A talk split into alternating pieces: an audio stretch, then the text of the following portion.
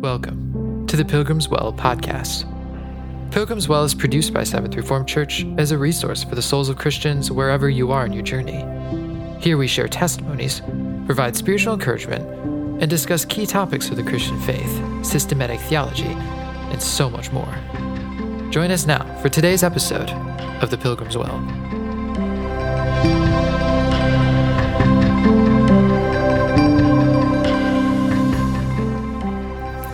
Heavenly Father, we come before you this morning to give you praise, to worship you, as we are grateful that we can come in the name of Jesus Christ.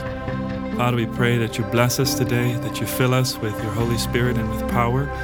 Help us, Lord, to be a gift as you have given us gifts to those around us. We pray that all who watch the videos that we record today would be filled with your spirit, with joy, and with strength. Father, we worship you and we pray that you would bless all of us in the name of your Son, Jesus Christ. Amen. Hello, and welcome back to the Pilgrim's Journey. I'm going to read again from The Pilgrim's Progress to you by John Bunyan. Uh, sit back, relax, take a cup of coffee or a hot chocolate, and uh, we're going to dive into this.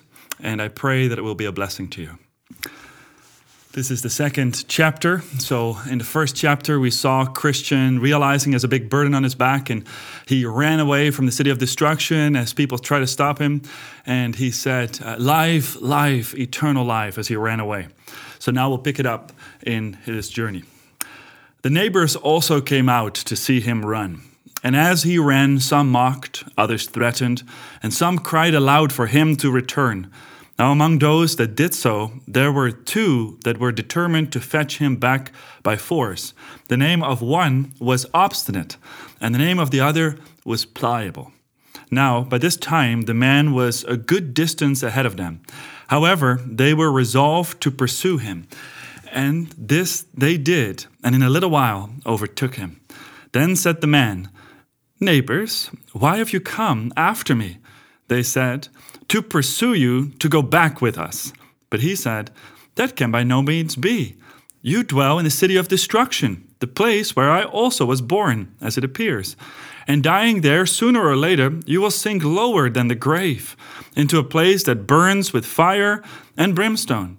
Be more content, my good neighbors, and go along with me. Obstinate. What? And leave our friends and our comforts behind us? Christian. Yes because all of that which you cling to and should forsake is not worthy to be compared with the little of that which I am seeking to enjoy. And if you will go along with me and persevere, you shall obtain even as I myself.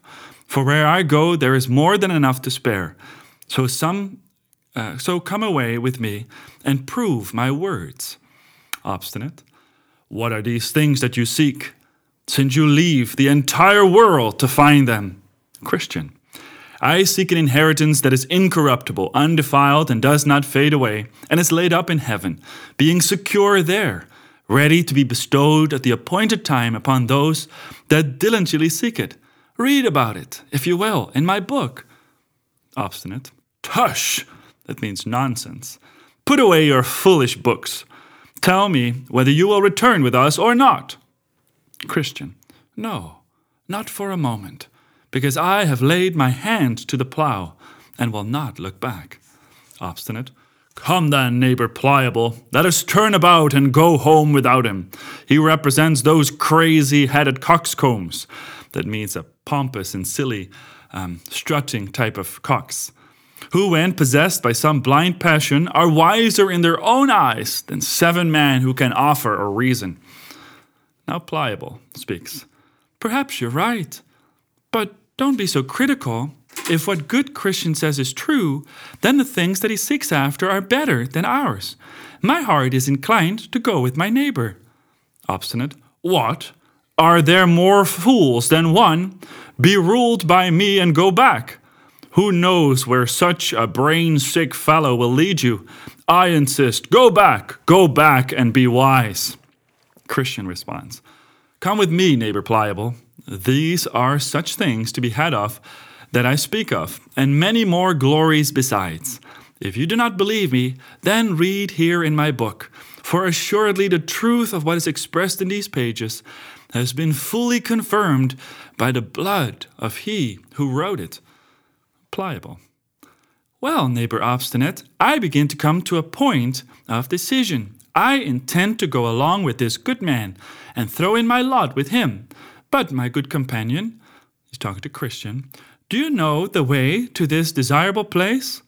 Christian, I have been directed by a man whose name is Evangelist to hasten toward a little gate that is before us, where he will receive further instruction about the way ahead.